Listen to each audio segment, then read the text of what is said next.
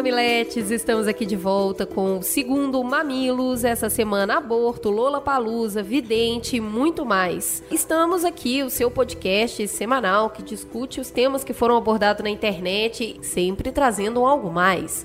Eu sou a Cris Bartes. Eu sou a Juva Lauer. Essa semana estamos também com Luiz Assuda. Também com o dono da casa. Carlos Merigo. Eu tô, assim, ficando um pouco enciumado que vocês têm roubado os convidados, o elenco do Braincast. Aí. Na verdade. Né, vamos ter que negociar aí um.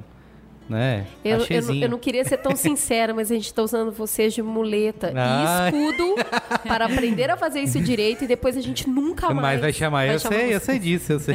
É, assim depois, funciona. É, quando, lá pelo programa 10, não sei que você nunca mais aí, vão lembrar de Bem por aí, a gente só vai usar vocês. tá bom.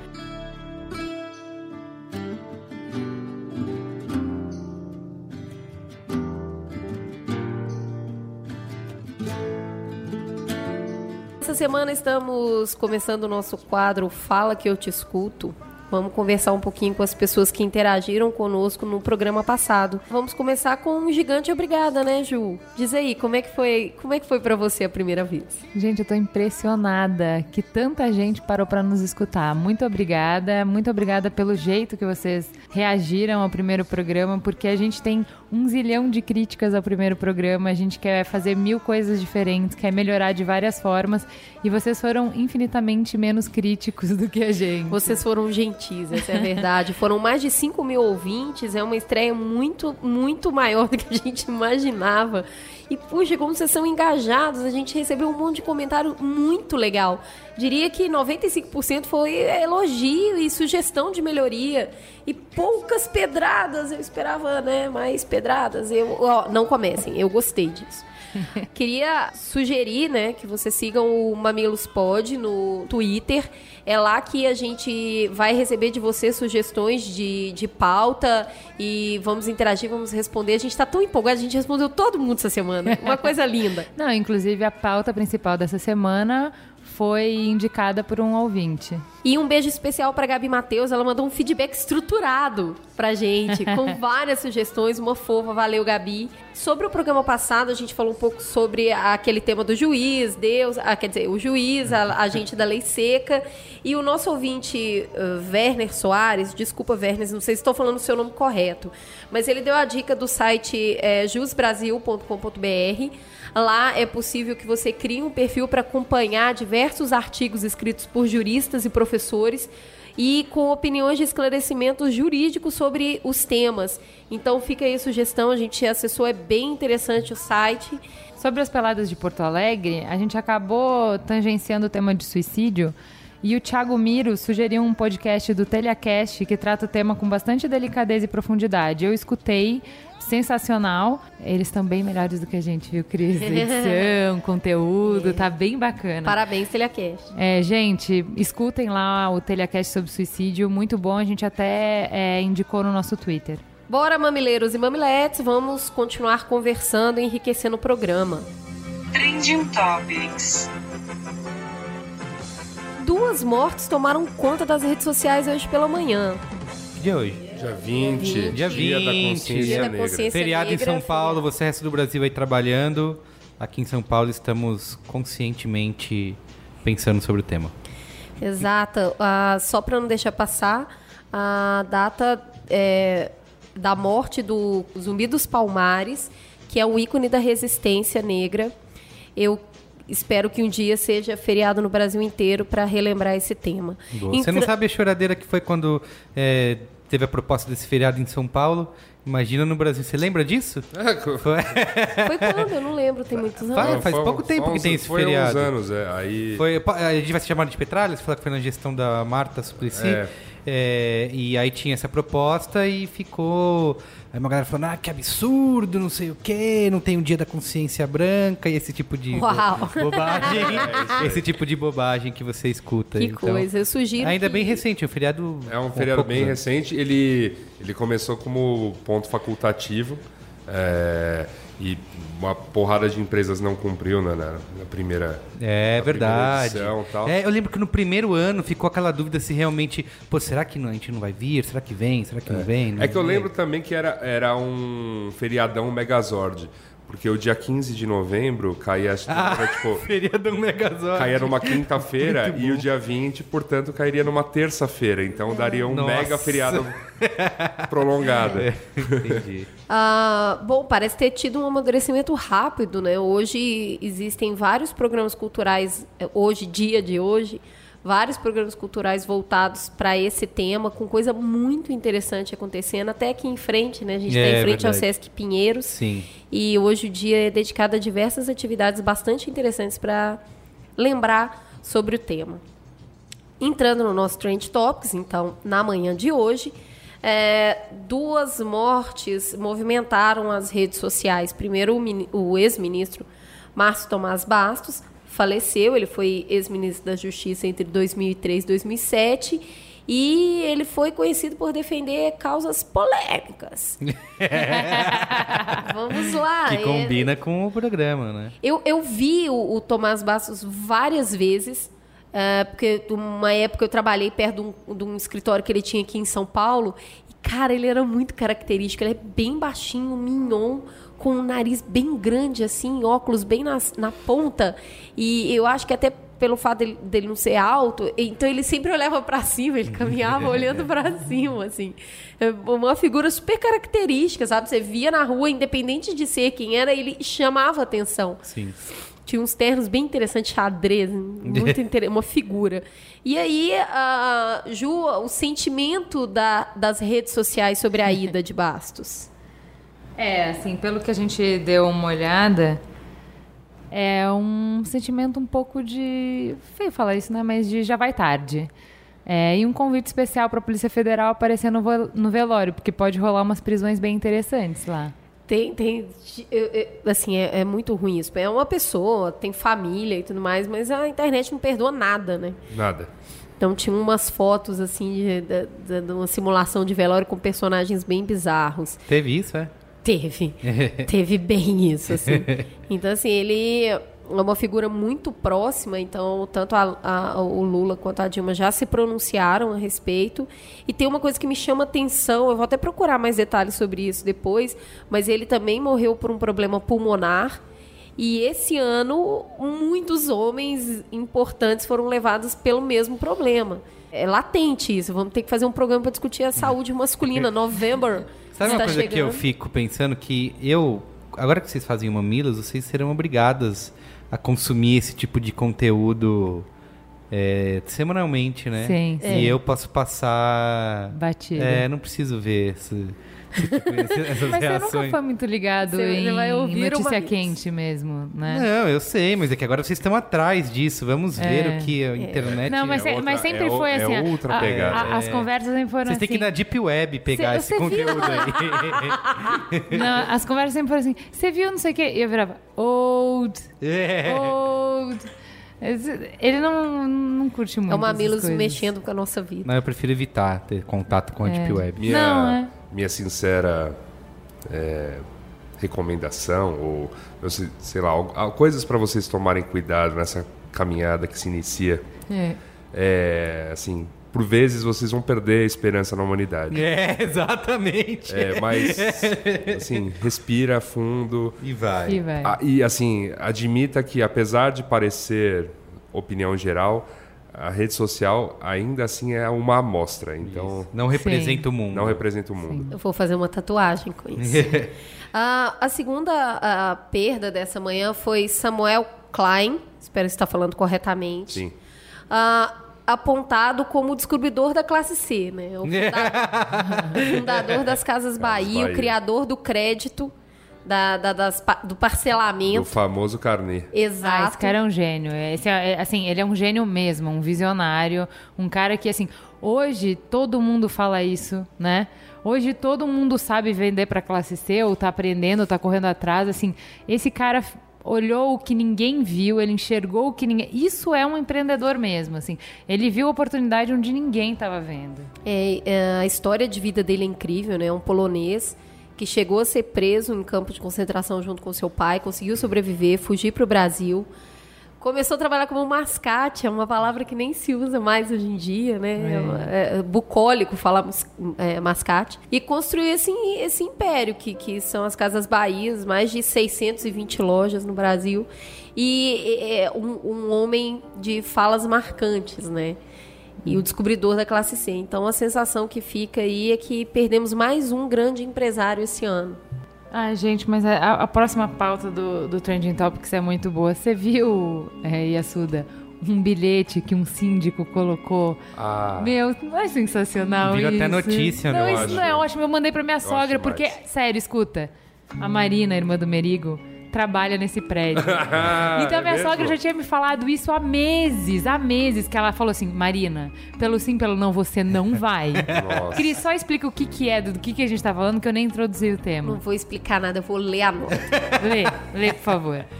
É, sem qualquer caráter de sensacionalismo, nem tampouco alarmismo, terrorismo ou tumulto, mas sim o cumprimento do dever de informar a população pela qual sou responsável, divulga a notícia com teor abaixo. O vidente Juscelino Nóbrega da Luz registrou em cartório cópia anexa, correspondência informando que no dia 26 de novembro, próximo futuro, um avião irá chocar-se com o edifício Avenida Paulista com a Alameda Campinas, próximo ao Matsud Plaza. Fico com a gostosa sensação de dever cumprido. Deixo a decisão de tomadas e de providências a cada responsável pelas suas equipes de trabalho e com firme propósito de que o vidente tenha se equivocado em sua premonição. Condomínio Barão do Cerro Azul, corpo diretivo. É só pra avisar que a irmã do Merigo não vai trabalhar nesse dia, tá? é, vocês estão rindo, Ah, é? mas As, as empresas dispensaram? Não, ela não o vai, ela vai ficar Ela doente, ela... Não, sei, mas ela não vai. o pedido de, de folga em, em prédios Sério? comerciais da Avenida Paulista. Caramba. Gente, a galera... Fica gostosa a sensação de. Adorei. Gostosa a Meu, sensação pelo de sim, pelo não, cumprido. eu, Cris, não vou na Paulista dia 26, né? Se posso deixar de ir, por quê? né? Vai que Juscelino Nóbrega da Luz está com a razão. Já pensou? Visto que ele estava envolvido na previsão da morte do Eduardo Campos. Então, assim, o cara é quente. o cara que sempre aparece. Depois que acontece, sempre aparece. a pergunta né? que não quer calar é, Juliana, É. você iria se trabalhasse no É prédio? claro que eu iria. Por favor, gente. Eu acho, eu acho muito louco a, a questão, né, como aparecem e somem os videntes. Sim. Dá, Cadê mãe de Ná? trágico. Para, a mãe de Ná morreu. Aco- É, ela morreu. Pelo um motivo Santa pra ela depois? estar Aconte- presente então, entre nós. A pergunta é, ela previu a própria morte? É. Acontecimento trágico A. Aparece um vidente num programa, geralmente um programa vespertino desses que Sim, sim. não tem pauta, então Regis- precisa disso. Registrou em cartório. Registrei em cartório. Assim, o lance é registrar em cartório. Eu saio daqui agora e vou lá e registro mil coisas em cartório e beleza. Ou até né, faço a etiqueta. E aí, bom, registrei em cartório que previ este, esta tragédia. E tem uma bombástica. Uau! Aí ele fica em evidência por uns dois meses. Aí chega a data daquela tragédia, nada acontece, o cara some até a próxima tragédia quando vai surgir um, Um outro. um outro. Cara, é, um- é- é ciclo de vida. Bom, fica aqui a minha torcida para que ele esteja errado. E fica gostosa a sensação de dever cumprido. é isso que tem que ser. E eu, que- está, Mamilos está aqui com essa gostosa sensação de informar a você É, exato. essa pauta.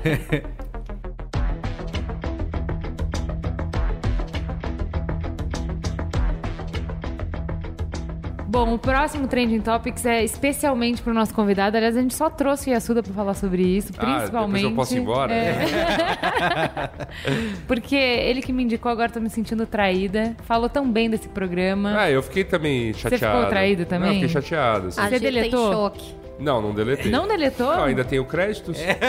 Uma falha de caráter. A gente Não, tá falando. peraí, não, peraí, peraí. O- eles estão me pagando para usar, ou seja, Mesmo Eles assim, dinheiro deles. É. Ó, é, a gente tá falando do aplicativo Uber, que essa semana é, caiu uma bomba. Você quer falar sobre isso, Yasuda? eu falo, eu falo. É, foi uma, uma reportagem é, da, do The Verge, né?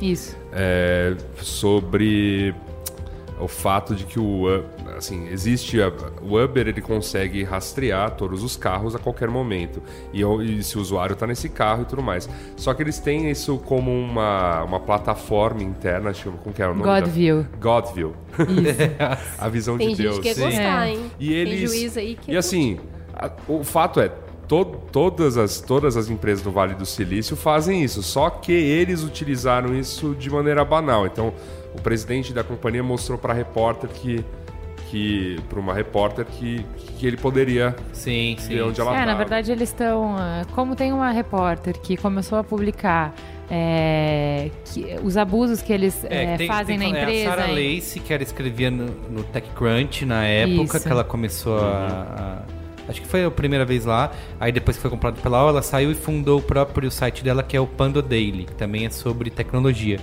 E, e ela desde sempre vem é, denunciando, né? O, É, as más práticas das startups do Vale do Silício. Então ele tava falando, ela tava falando de misoginia, É, tava falando que de... o próprio que o CEO em si, né, o cara que é o fundador do negócio, né, que ele começou a perseguir, persegui-la, né, por É, causa disso. persegui-la, a família dela, enfim. E, e o que ele fez, na verdade, não foi mostrar pra ela, ele foi intimidá-la. E ele Ah. intimidou, provando que ele sabia onde ela estava em cada momento, porque ele sabia que carros ela usava. Mas também você fala mal de uma empresa e vai, vai usar, usar, é, Tudo bem.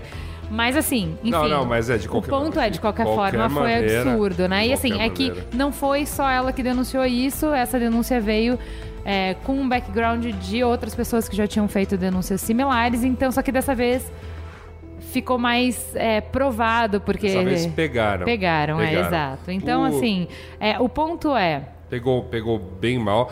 É, eu, eu, é, eu até lembro, o tweet que você me mandou Sim. tinha um quote, né, do. do, do- como é o nome Ah, é, do? El. Groucho. E ele, né, é sempre bastante sarcástico em suas é. colocações. Ele comentou: ah, então é mais uma a ter essa síndrome, né, de Vale do Silício e tal. Então, Sim. Que é, é justamente isso, né? É uma.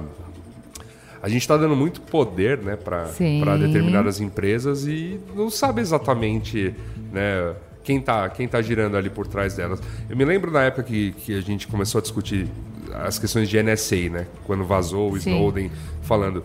E, e- e na época, acho que a discussão principal não é a questão de ah, os Estados Unidos está espionando o Brasil ou qualquer, qualquer outro país, porque, tá, beleza, isso acontece. O Brasil também está espionando outros, outros países, enfim. O que, o, o que é chocante é um funcionário que estava há três ou quatro meses como freelancer do negócio ter aquele, aquela quantidade Aquele de nível dados. de informação. de aquele é. nível de informação. Então isso é chocante, né? Então eu acho que vale o mesmo pro Vale do Silício. Quer dizer, um CEO mal intencionado um funcionário Sim, e querendo vamos lá, brincar. a gente tá falando do Uber. Imagina o Google quando É. se, ele, se ele quer acabar com a tua vida. Pensa o que o Google não pode fazer se ele resolver que ele quer acabar com a tua vida. Eu tava vendo outro dia o Google registrando os meus passos. Eu, eu caralho, ele sabe tudo. Eu só queria voltar aqui um pouquinho, que uma das, prime... uma das coisas que a Sara fez que eh, despertou a ira ah, do, do, do Uber foi expor a falta de atitude da empresa em resolver situações de agressão, que, crescentes situações de agressão sexual ah, que mulheres estavam sofrendo Dos motoristas. dos motoristas. Nossa. É porque lá, é porque lá tem o UberX, né? E aí é, qual- assim, é qualquer pessoa mesmo, né? O controle da empresa é zero sobre o motorista. Exato. Isso é muito complicado. E, e a, a- uma da- da- das posturas da empresa foi aquela de sempre, a culpa era da mulher. Então ele foi in- muito infeliz quando ele se posicionou sobre o assunto e totalmente tirando o corpo fora. Essa foi uma das denúncias que ela fez. Então, assim, era só coisa desse nível bom que ela estava denunciando. E em retaliação ele falou: Eu sei onde eu sei o que você fez no verão passado. Né? E Nossa. ficou essa situação.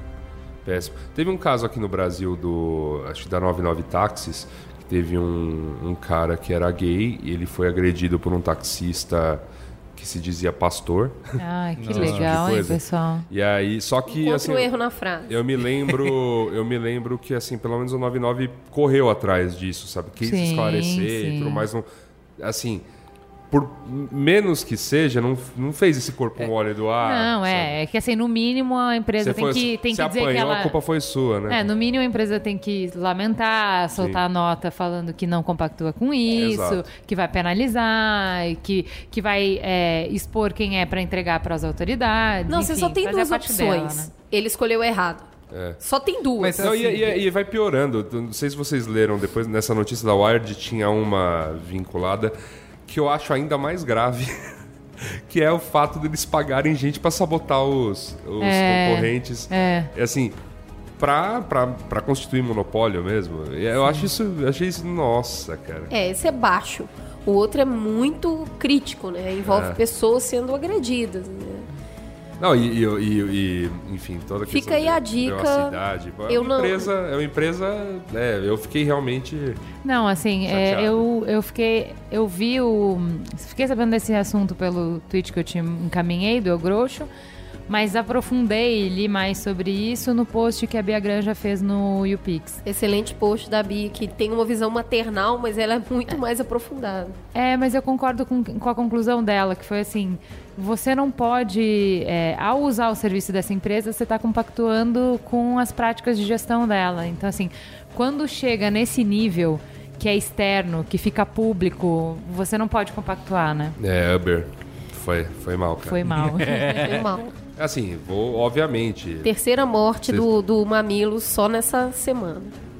Tratando da terceira morte. Morreu o menino Uber? É, morreu o menino Uber, né? Sei lá, o Yasuda continua usando, ele Não, é o maior. assim, eu- Ele é o investidor Eu, fui, do. eu, eu, eu, aquele, quando eu anunciei né, o Uber no, no Braincast, eu consegui o equivalente a 700 reais em créditos. O Nossa. Uber está me pagando para que eu ande 700 reais. Entendi. Então, assim, tipo, eu, eu, Luiz Assuda, de, de dinheiro no Entendi, Uber, botei entendi. quase nada, entendeu? Entendi, entendi. Tirando seu investimento milionário. É, que isso, cara. E essa galera que me, né, que, que usou pela primeira vez também não botou mão no dinheiro, né? O Uber tá, Entendi. tá agressivo para tentar entrar aqui no Brasil. Ele tá agressivo em tudo, pelo que a gente viu. Sim, sim. A gente E- não e tá eu- curtindo a agressividade. É. Mesmo, na, mesmo na polêmica, por exemplo, os taxistas estão bem putos e tudo mais, eles não têm uma justificativa melhor, assim. É meio, não, não é ilegal, é uma carona. Não, não é uma carona, é um serviço Sim. tá com taxímetro rodando e tudo mais. Você tem que ter uma justificativa um pouco melhor que essa, meu amigo. Sim. E até agora também não rolou. Bom, Uber, adeus, viu? Somos clandestinas por toda a cidade, mulheres meninas de todas as idades e de todas as cores e de todas as classes, correndo perigo, culpa do impasse. Quem faz proibido, guarda em segredo, pra não ser julgada, pra não sentir medo. Quatro mil sem juros, passando o apuro, método inseguro, sangrando no escuro. E quem não tem como pagar, fica refém do que dá, agulha, remédio, chá e continua por lá, por lá, sangrando no escuro só. E quem não tem como pagar, fica refém do que dá, agulha, remédio, chá e continua por lá. Essa semana a pauta principal do Mamilos é sobre aborto. Carlos Merico. Eu, recentemente, há poucos anos, sou pai de dois filhos. Isso me deixou bem mais sensível ao assunto do que, do que antes.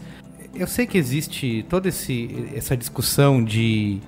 a- discussão prática sobre o tema.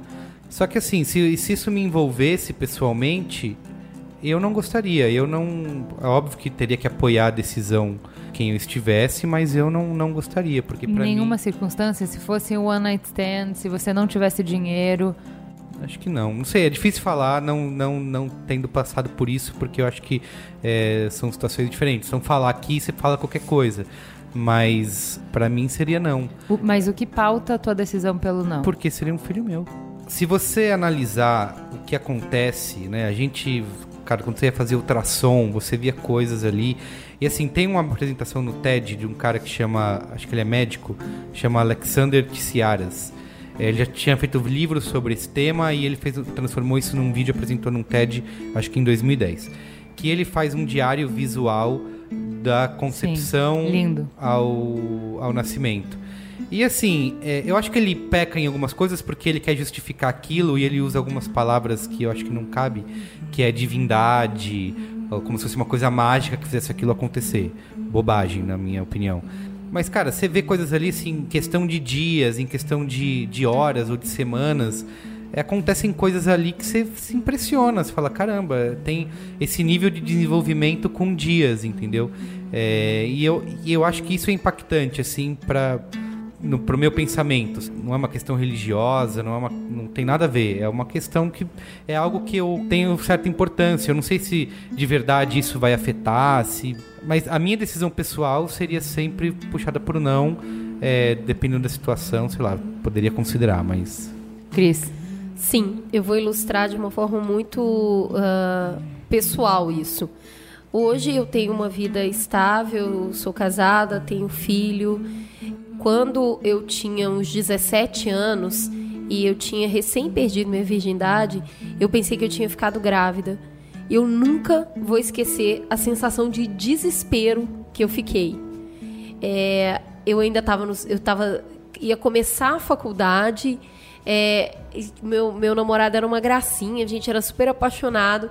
Eu não tinha dinheiro, eu não tinha carreira, eu não tinha nada. Eu tinha uma família super religiosa eu só chorava. Eu pensava o que, que ia ser da minha vida se eu tivesse uma criança naquele momento. Eu não estava preparada, eu não desejava aquilo. Eu estava aprendendo a lidar com a responsabilidade de tomar um anticoncepcional todo dia. É, quando eu contei pro meu namorado que tinha 18 anos, ele só chorava. E a gente ficou desesperado com aquela situação. E eu tinha uma amiga um pouco mais velha que falou: Olha, você sabe que você não precisa ter esse filho, né? É, você pode interromper essa gravidez. Eu falei, não, eu não posso, é minha obrigação, o problema é meu. E, e Deus, e uma série de coisas, e, eu, não, eu não posso fazer isso. E foram duas semanas de puro sofrimento, pura aflição. Eu me senti muito culpada Uh, eu lembro que eu queria contar para minha mãe, mas eu tinha muito medo da reação dela, tinha tanta coisa envolvida, eu sabia que ela jamais permitiria que eu pensasse qualquer coisa diferente de ter aquele filho. E duas semanas depois a menstruação veio eu nunca fiquei tão feliz na minha vida. E eu lido com, com essa lembrança como um, um rito de passagem. Hoje é, tantos anos depois, e tem realmente muitos anos que isso aconteceu, mais que eu gostaria, é, eu vejo o longo caminho que aquela menina percorreu para se transformar na mulher de hoje e falar sim. O aborto é possível, ele é um caminho viável quando você não tem condições físicas, emocionais, desejo, principalmente hoje sendo mãe, eu sou a favor do aborto. Criar um filho é uma responsabilidade enorme exige 110% de você e um amor que você precisa estar disposta a dar. Isso não pode ser uma obrigação. E a Suda? É, minha opinião pessoal sobre o assunto também tende a aceitar o aborto. Eu, pessoalmente, não tenho desejo de ter filhos. Minha companheira também não. Então, a gente está. É uma decisão difícil nos tempos atuais, apesar de de serem mais modernos, mas muita gente questiona. Sim. Eu acho que um dia a gente vai falar só sobre isso, né? É. Porque tem uma pressão social. Existe. Não, é. é. aquela coisa do tipo. Como se você não fosse completo se não tivesse. É, né? ou ah, você não vai conhecer o amor verdadeiro se você não tiver, ou você não. É, isso é egoísmo. E o que vai acontecer quando vocês envelhecerem? E não sei o que lá. Assim, pô, claro que tem uma porrada de dúvidas que passam na minha cabeça porque eu estou fazendo algo que não é o corrente da sociedade, mas até aí, né? Sim. Quantas pessoas não fazem o mesmo? E, e, assim, pessoalmente, eu acho que, assim, apoiaria. Como apoiaria também se, se no caso de um, de um acidente, a decisão fosse não, vamos ter. Ok. É, é, é, eu, eu me vejo muito num, num papel de, assim, é, co-participante da, da questão. É, mas, coadjuvante. Coadjuvante. Não, não coadjuvante, mas assim, fiz, fiz junto. Então, não, é, seria canária da minha parte tirar o corpo fora se a pessoa quisesse ter. Seria canária da minha parte impor né, a minha opinião sobre a coisa. Acho que é uma questão que tem que ser conversada. Mas não vejo com maus olhos nenhuma das opções. É, pessoalmente, preferiria não ter. Mas. É, e assim, não que eu não fosse dar, né? não que eu não fosse, caso acontecesse, ser um bom pai ou esse tipo de coisa. Eu acho que não. Tipo, Sim. daria para criar, daria para é, para estabelecer uma vida, mas não é exatamente a vida que eu gostaria de levar. E, e, e assim, é, eu penso muito, é, assim, eu, eu tenho condições, mas é, quando a gente pensa no, no, todo, né, quem não tem condições ou quem é, ou, ou, ou, aquele filho realmente foi assim, ó, um one night stand, o cara sumiu e Sim. É, é, fica ainda mais complicado. E eu concordo muito com a Cris quando ela fala aqui, assim, gerar um filho é uma responsabilidade muito grande. A gente tem aí muitas histórias, né, eh, na sociedade brasileira de uh, irresponsabilidade tanto nas que, tanto lá na base, né, do, na, na base da pirâmide da sociedade, em que as pessoas não têm condições financeiras para para dar suporte àquela infância, quanto na, no topo da pirâmide, Sim. que as pessoas simplesmente quanta, quantas pessoas a gente não conhece Terceirizam os filhos, é, né? sabe que ah, o filho é, ah, sei lá, tipo, o cara tá de férias na praia e tem a babá cuidando do filho. O, o bonitão tá ali só espreguiçado na, na, na, cadeira. E assim, que tipo de, de criação também essa, essa criança tá tendo? Então, eu, eu me questiono muito a respeito de, ah, ok, né? Fazer, né? Botar, vir, vir argumentar que botar no mundo é fácil, mas que tipo de seres humanos a gente está criando a partir disso tudo? Tenho, é, pessoalmente, opiniões bem é, pouco religiosas a, a, respeito disso. Então, para mim, é uma, é uma opção bastante viável. Juliana, sua opinião? É, pessoalmente, assim, não não impondo a minha opinião para ninguém e muito menos usando isso de critério para avaliar ninguém, julgar ninguém. É, na minha vida, eu sou contra o aborto por uma questão não religiosa, mas uma questão de história, porque eu teria sido, a vida da minha mãe teria sido infinitamente mais fácil se ela tivesse me abortado. Então, é, minha mãe enfrentou família, é, enfrentou religião, enfrentou sociedade e no meio da faculdade encarou um casamento com um cara que ela mal conhecia para não cair na, nesse caminho que eu vou colocar bem entre aspas, tá? Era muito mais fácil, era muito mais óbvio e muito mais lógico que as amigas dela fizeram e ela encarou tudo isso e teve uma vida infinitamente mais difícil, mudou completamente o rumo da vida dela para me ter. Então, assim, pela minha história de vida, eu jamais poderia fazer um aborto. Então, assim, teve muitos momentos da minha vida assim que eu tinha medo, eu ficava apavorada, assim, meu maior medo era engravidar, meu maior medo era de repetir a história da minha mãe, mas eu sabia que engravidando eu teria o filho. Então, mas assim, isso é meu pessoal, nunca imporia isso para ninguém. Assim, isso é só um disclaimer para os nossos ouvintes, para vocês saberem que qual é o background pessoal de cada um, o que cada um pensa, para a gente discutir essa questão que é tão é, sensível. Eu queria, eu vou ficar de mediadora nessa discussão e eu queria só começar. É, o Mamilos ele se propõe a fazer justamente discussões polêmicas, mas o viés que a gente tem é justamente de tirar das redes sociais que a discussão sempre é superficial e trazer para um debate mais profundo, com dados é, e com mais empatia. Então, assim, quando a gente está falando de aborto, a gente resolveu falar sobre isso por causa da capa da TPM, que eles criaram uma campanha do Precisamos Falar sobre Aborto, a gente acha que é super oportuno. É, mas a gente é, resolveu falar sobre isso e a gente entende que tem uma série de dados que podem mudar, sim, a opinião das pessoas, que no primeiro momento a reação das pessoas é sempre a mesma, mas que quando você começa a conversar, quando você começa a aprofundar, quando a pessoa começa a entender tudo que está envolvido, as questões mudam. É, mas principalmente o que a gente acredita é quando um debate cala tão forte quanto o aborto, os dois lados têm um motivo, têm uma razão de ser, têm um porquê. E o motivo do debate é, do aborto ser um tabu tão grande no Brasil é que a gente vem de uma educação católica muito forte.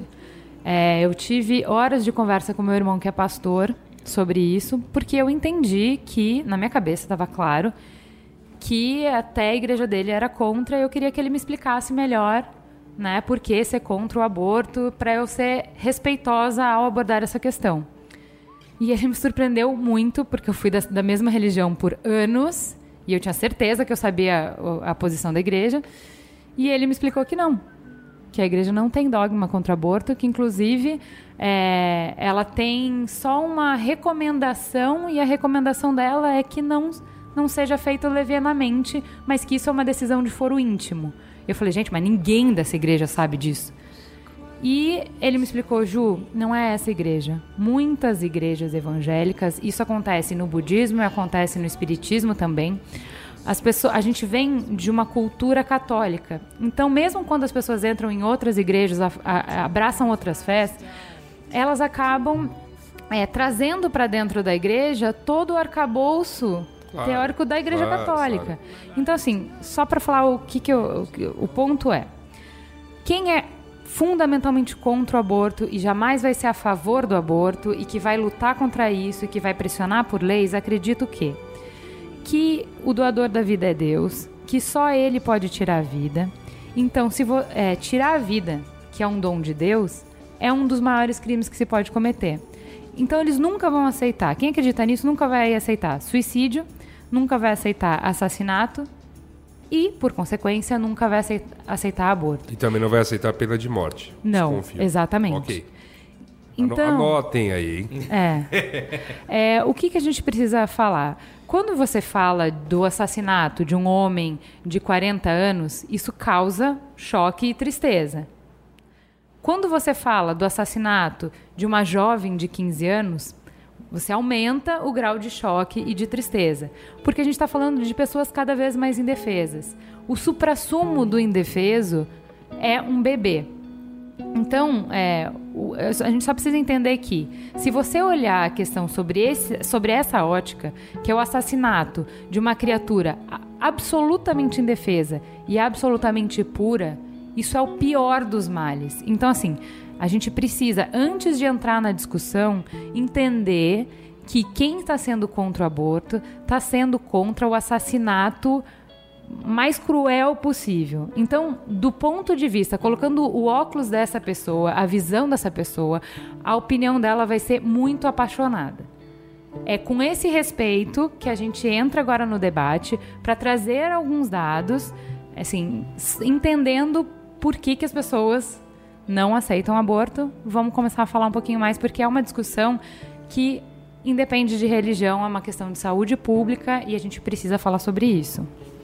Bom, eu vou é, começar é, pedindo para a Cris apresentar alguns dados estatísticos que a gente levantou.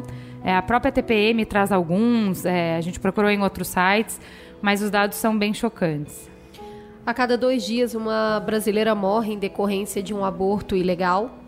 Mais de um milhão de mulheres ah, no Brasil se submetem a abortos clandestinos todos os anos. A curetagem é, é um processo cirúrgico feito pós Uh, aborto foi a cirurgia mais realizada no SUS, com 3,1 milhões de registros. Mostra que mesmo essa, eh, essas mulheres que fizeram um aborto em algum momento da vida precisaram depois passar por uma curetagem. Então, se você somar esses 3,1 milhão mais a ideia de um milhão de abortos sendo clandestinos, você tem realmente um número muito alto. É, o, uma, um dado que eu achei, a gente ligou para é, médico para saber como que funciona. Uhum. E assim, é bem impressionante que o aborto, embora seja ilegal, ele é bem institucionalizado. Então, o obstetra que a gente conversou nos explicou que hoje você chega no seu médico, você fala que você quer interromper, é, o seu médico indica um hospital, é um hospital, não é uma clínica, é um hospital em São Paulo. Você vai agendar um horário com um médico, todo mundo no hospital sabe que esse médico só faz aborto esse médico faz de 10 a 15 abortos por dia, cobrando de 3 mil a 4 mil reais, dependendo do estágio da gravidez. Mas faz isso de uma maneira. Sim, isso é o melhor super cenário do mundo. Isso é o cenário super seguro. Tá. Tá? E aí eu perguntei, bom, mas e se a tua paciente não tiver esses 3 a 4 mil reais? Ah, então eu indico o Citotec. Qual o problema do Citotec? como ele não é legalizado, ele não tem controle. Então você não sabe se você está tomando um remédio que é efetivo, que é bom, ou se ele foi adulterado, se ele já venceu, enfim, se, se não é um remédio bom. Além disso, é, apesar a maioria das mulheres consegue com o Citotec expelir tá tudo certo. Em alguns casos não funciona, o corpo não consegue sozinho expelir o feto, enfim, o que precisa expelir. E aí a mulher tem sangramento. É nesses casos que, preste atenção, é a minoria dos casos ela vai parar no pronto-socorro para fazer a curetagem. Então, o que a gente está falando é a minoria dos casos de aborto clandestino vai parar no, é, no SUS e é responsável pela maior, pela maior cirurgia, maior número de cirurgias que o SUS realiza. Nossa. Então, é, esse, é, assim, o, o, a, o universo que a gente está falando é infinitamente maior do que eu acho que as pessoas enxergam. Sim. Né? Assim, isso é só para dar uma ideia do tamanho é, do problema. É, isso dá, acho que é um, uma questão legal disso é que você, é, independente da sua opinião, você tem que ser a favor da descriminalização, porque isso já está acontecendo e tem mulheres morrendo por conta disso. Isso, independente do que você acha, se é sim ou não, se é sim. Deus, se é o diabo, não importa. É. Isso está acontecendo algo e vai continuar eu, acontecendo. Eu, então... eu, eu entendo o, o ponto de alguém ser contra assassinatos, vamos dizer assim. Eu, eu honestamente eu entendo. Assim. Não é que eu não, não, sou, não sou insensível a esse ponto. É mas a questão, o que está ocorrendo na, na realidade é, é, pela falta de, pela falta de, de conversa, pela falta de da gente debater esse ponto e pela falta de um respaldo legal da coisa toda, é, eu tô na realidade aumentando essa, a questão dos assassinatos. Quer dizer, Sim, não, é. Não, é. E é pior porque assim, a pessoa já vai para a intenção do, é, do de se fazer o aborto, acaba passando às vezes por um procedimento bizonho. A gente Sim. acabou de ter dois casos no Rio horrorosos, assim. E, e, e, com esse cuidado ainda, né? Ainda mais para impactar, assim, né? A, a clínica clandestina, além da mulher ter morrido ali, putz, fudeu, a mulher morreu, ainda vão lá, queimam o corpo. Grande parte das mulheres que morrem, elas vão morrer em casa. E o médico não assina, não, não tem. Então, assim, é muito mais simples para a clínica. Assim, na maior parte dos casos, dá certo. Quando não dá certo, a mulher vai para casa para morrer em casa. Assim, esse é o é o, o zero, é o 0,0000 que ela morreu ali. E aí, quando ela morreu ali, ela acabou com o cara. Porque ela, ele tem que se livrar do corpo, entendeu? Não pode estar morrendo ali, porque não, não existe é, aquilo. Um entendeu? erro aí acaba cometendo um monte de é. erro atrás. É. é quando a gente coloca né, é, essa visão é, do assassinato, é uma palavra super forte, e, e de Deus é que dá a vida, então ele que pode tirar, que é uma visão simplista, mas que tem aí uma grande visão da religiosidade, acho que a gente volta para um conceito anterior, é o que é vida? Né? Hoje em dia, se a pessoa tem uma morte cerebral no hospital, a família autoriza que sejam retirados os órgãos para que ela doe esses órgãos. Então, então a pessoa morta. está morta, não tem atividade cerebral, está morta. Até a 12 semana de gestação, o feto não tem atividade cerebral. Não existem sinapses. É vida? Então é essa pergunta que tem que ser levantada.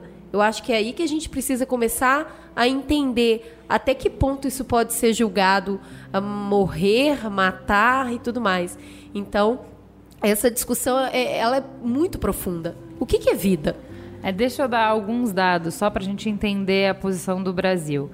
Em geral, as nações que criminalizam o aborto são as que exibem o pior desempenho social, os maiores índices de corrupção e violência e também os mais altos níveis de desrespeito às liberdades individuais. Mas isso deve ser apenas mera coincidência. né? Certeza. No mapa da legislação sobre o aborto, feita pela ONG Center for Reproductive Rights, o Brasil encontra-se no espectro com as leis mais duras, junto com 68 países mais pobres. É... De novo, Essuda, isso deve ser uma deve mera ser coincidência. Mera coincidência. mera coincidência. Agora, eu vou apresentar para a bancada os maiores argumentos contra a descriminalização para é, a gente debater um pouco sobre isso, né? Claro. Então, primeiro, que esse é gênio. Eu ouvi isso é, do meu pai, que eu admiro um monte, Fui perguntar para ele sobre aborto e a primeira resposta: Não, eu sou contra porque existem métodos contraceptivos. Agora, por favor. É, método contra- contraceptivo, né? Ele não, nenhum deles é 100%, 100%, eficaz. é. Tem isso. É, eventualmente a gente já teve o caso né, do acidente lá da- das pílulas de farinha, né? que Exatamente. Foi um escândalo à época. É, mas acho que o principal é, de fato, não é. O método contraceptivo ele não é realmente 100% eficaz e ele depende de uma de uma no caso né de pílulas por exemplo né, depende da religiosidade que você toma aquilo ali todos os dias Sim. e é assim Não, e mesmo que você tome todo dia, complicado. pode falhar, né? Pode Porque falhar. se você lê a uma bula, série, é. é, ele fala... Além disso, por exemplo, se você tomar a pílula não é e, tiver uma 98%. mega dor de barriga, ela perde o efeito, Ah, tá? então, Na pois é. sequência. Não, e, e, Tem não me interação engano, medicamentosa também que ninguém fala e tem pra o contraceptivo ele não é 95%, né? Porque acho que a camisinha é 99%, né? É, e, É, o, nunca, e o- É, elas o, o que ser. acontece por lei, nenhum contraceptivo pode ser Se 100%, dizer 100%. porque não, não é que se dizer, eles não podem ser porque por questão de crescimento populacional, não pode ser mesmo. É, oi não, é verdade. Isso, Caraca. isso é regra. Não pode, é, nenhum contraceptivo pode ser 100% porque a gente precisa de crescimento eu vou, populacional. eu, eu vou lá pra Anvisa agora Sério? sério. Mas isso é controlado é, na, na mão lá, de propósito? Não, não de propósito. Eles... Tipo, nunca vamos lançar uma coisa que é 100%, Isso. mesmo que ela exista, porque... Isso, isso. Sério? Sim. Então, assim, o que, que acontece? É, parece pouquíssimo 1%, né? 1%, ah, você tem 1% de chance de alguma coisa acontecer, tá, tá tudo certo. O que acontece, e até o New York Times publicou um, um estudo genial, vejam, a gente vai linkar com vários gráficos mostrando assim. Primeiro, que ninguém usa exatamente como deveria usar. Porque a pílula, por exemplo, é um que você tem que tomar sempre no mesmo horário e não falhar nem errar o horário nenhum dia para ter essa eficácia. Então, assim, se a pílula é 95%, para ser 95% só se você tomar exatamente assim. Cada dia que você esquece, ela já diminui a eficácia. ou mesmo quando você toma num horário diferente Exatamente, já vai É. diminuindo. Então, assim, se você considerar esse uso, o uso médio, e você considerar o longo prazo, porque no longo prazo você aumenta a probabilidade. Então, eu estou olhando um gráfico aqui, depois vocês deem uma olhada. A chance de engravidar em 10 anos tomando pílula, o adesivo Evra ou, Nova, ou usando o Nova Ring é de 61 em 100 em 10 anos. Ou seja, você começou, menina, começou a tomar é, anticoncepcional, usar com 18 anos, com 28 anos você já tem 60% de chance de ter tido uma gravidez indesejada. Que tal? Esse argumento, né, existe de método contraceptivo. Eu lembro conversando isso com um tio meu uma vez, e ele tem problema de coração, e ele toma remédio todo dia para esse problema de saúde. E eu falei com ele assim: se é, não tomar o remédio te deixasse grávido, você já teria engravidado?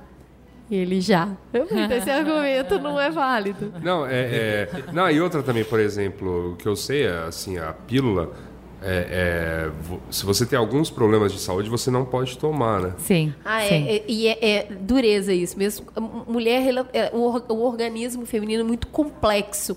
E mesmo hoje, com tanto estudo, com tanto avanço, tem mulher que não consegue se adaptar. E aí a gente está falando de buscar outros, outros métodos contraceptivos, que não seja só a pílula. É, eu tenho uma amiga que, que trabalha com o processo da tabelinha, outra que é, é camisinha, tem a, a amiga que usa DIL. Nenhum é 100% falho e todos dependem só da mulher. Eu fico pensando, é, se, fosse, se fosse a minha realidade hoje, eu jamais confiaria no meu marido para tomar. jamais. Eu acho que ele, com certeza, ele ia esquecer, sabe? Mas Eu- essa sou eu. Eu não, assim, nenhum método contraceptivo é suficiente pra mim, porque eu sempre vou esquecer. É, eu também tenho uma amiga Sempre. que usa todos, tá? Ah, que da hora. Então, assim, vamos lá, galera. Esse argumento aí, né? né? É, mas o- um caso que é. O que eu acho importante falar desse argumento é que na raiz desse argumento está o preconceito, né? Porque você, quando você me responde que eu sou contra o aborto porque existe método contraceptivo, você está falando assim, porque engravidar sem querer é coisa de menina jovem, promíscua e burra, né? Então, assim, vamos lá. Minha mãe engravidou de mim na primeira vez. E ela era enfermeira. Então, assim, não era Eu acho burra. que o nome disso é azar. É, tudo bem. Mas não importa. A questão é. você não pode julgar porque você não sabe. E aí a gente vê, entra Vamos com- lá, qual, qual que é o... Juliana, me conta aí, qual que é o perfil dessa promíscua? O perfil da mulher que aborta: 70% das mulheres que abortam vivem em uma relação estável, são escolarizadas, têm entre 20 e 29 anos, no mínimo um filho e em 51% dos casos se dizem católicas. Caramba, já tem um filho então, é isso? Sim, então o que a gente está dizendo não é coisa de menininha, não é, Não é sabe, o- não é bobeira. Não. A gente está falando assim, é, o caso que eu conheço é, pessoalmente de aborto é de uma pessoa extremamente religiosa, de uma pessoa que já estava nos seus 40 anos, que já tinha uma filha, que tinha um namorado estável há mais de 5 anos e que tinha todo o apoio da família. Então, assim, é, é completamente contra o estereótipo de aborto, entendeu? Eu acho que para quem já tem um filho, ainda tem mais ainda consciência do que é colocar um outro no mundo. Então, às vezes, é, é- é- é- são situações muito complexas. Eu, ah, eu- tenho alguns casos de aborto e, de, de conhecidas que, a- que abortaram. E um, um deles que, me, que mexeu muito comigo na época era ela. ela estava num processo de separação do marido, tinha um filho de cinco anos, sofrendo assim ah, um, ah, todo o processo muito difícil de separação. Uma escapada, ela ficou grávida. O que significava para aquela mulher naquele momento ter outro filho? Ela estava terminando um relacionamento. Ah, mas ficou junto, então porque ainda gosta. E aí você põe um filho no meio. E quem já teve um filho sabe que quando um filho chega numa relação, ela fica extremamente desestruturada. Tem que reaprender a se relacionar porque tem um outro elemento ali no meio. Então, assim, eu lembro que eu fiquei muito impactada com essa experiência dela e nesse entendimento de quando você já tem um filho, ter outro tenham. Você já sabe pelo que você vai passar. Né? Então, naquele caso ali, ela resolveu por abortar. Então vamos para o segundo argumento, que é o mais falado, top 2, é contra a minha fé. Certo. Que é o que é basicamente o argumento do, da galera que acredita Exatamente. que é, um, que é um assassinato. Que é, novamente, é um, é um argumento que eu respeito. Sim. É, assim, a gente tem uma, como a, como a Cris até levantou o papo do o que seria a definição de vida e existe, né, uma, uma, uma força aí para que se é, coloque na lei que a vida começa em sua concepção. Sim, existe um projeto de lei de- disso. É, é, eu tenho, assim, isso, eu tenho alguns problemas com, com isso, né? É, do ponto de vista de ciências aí, porque isso não é um isso não gera impactos apenas no, no aborto, mas uma série de pesquisas. né? Sim, sim, sim, Então- sim. Células tronco, inclusive, né? Exato. É, que, assim, e isso, é, a tendência é que essas pesquisas de fato avancem e muito a medicina nos próximos anos. Então, é, quando, começa, quando você começa a ter impactos né, maiores do que propriamente, é, vamos dizer assim, o, o que a lei está tentando proteger, Sim. a gente precisa de fato sentar e discutir para ver qual a opinião de N partes, e não apenas a religiosa, é, sobre a questão do, de onde se começa a vida e se de fato, né, é, logo na concepção, eu já estaria realizando o dito É, eu acho que assassinato. mais importante do que isso é religião ela nunca pode ser imposta. Então, ah, é contra a minha fé. Tá bom, então não faça o aborto. Você tem É um- contra a minha fé, então não faz. Não, não tem problema, eu ninguém vai te é- obrigar é a fazer aí o aborto. que esse argumento cai. É, é contra a minha fé, tudo bem, então não faça. Mas a É- é- pessoa... a resposta é muito simples. Não, e assim, o fato é, de, você, de descriminalizar o aborto só vai é, dar acesso às mulheres a um procedimento seguro. Mas isso não te impede de continuar com a sua campanha, já que você acredita Sim. nisso, para que as mulheres não façam. Então, por exemplo, eu vou dar um exemplo. É, eu que pessoalmente acredito que é, as pessoas às vezes tomam a decisão é, num desespero, porque assim, é desesperador você receber a notícia de que você está grávida. Então, assim, eu seria uma pessoa que iria pelo caminho de, sei lá, é, tentar fazer acolhimento, tentar é, criar estrutu- estruturas para que a mulher veja é, soluções. Um pouco na linha do que a gente estava falando de suicídio, que você tem o CVV, um CVV para mãe grávida. Sim. Tá grávida, tá desesperada, acha que vai dar tudo errado na sua vida, liga para mim, vamos conversar, que eu vou te contar casos de NP pessoas que também pensaram isso, acabaram tendo filho e ficou tudo bem. O que eu quero dizer é o seguinte: o fato de eu achar que essa não é a solução que você deveria tomar e que existem alternativas não, não me faz ser contra a descriminalização. Descriminaliza, dá uma opção segura para a mulher. E eu vou continuar tentando mostrar alternativas para ela. Assim, tá, é, por questão de fé é inadmissível para mim. Tudo bem, mas isso não é uma questão de polícia. Você não quer que uma pessoa que pensa diferente de você, é, pensa diferente da sua fé, seja presa.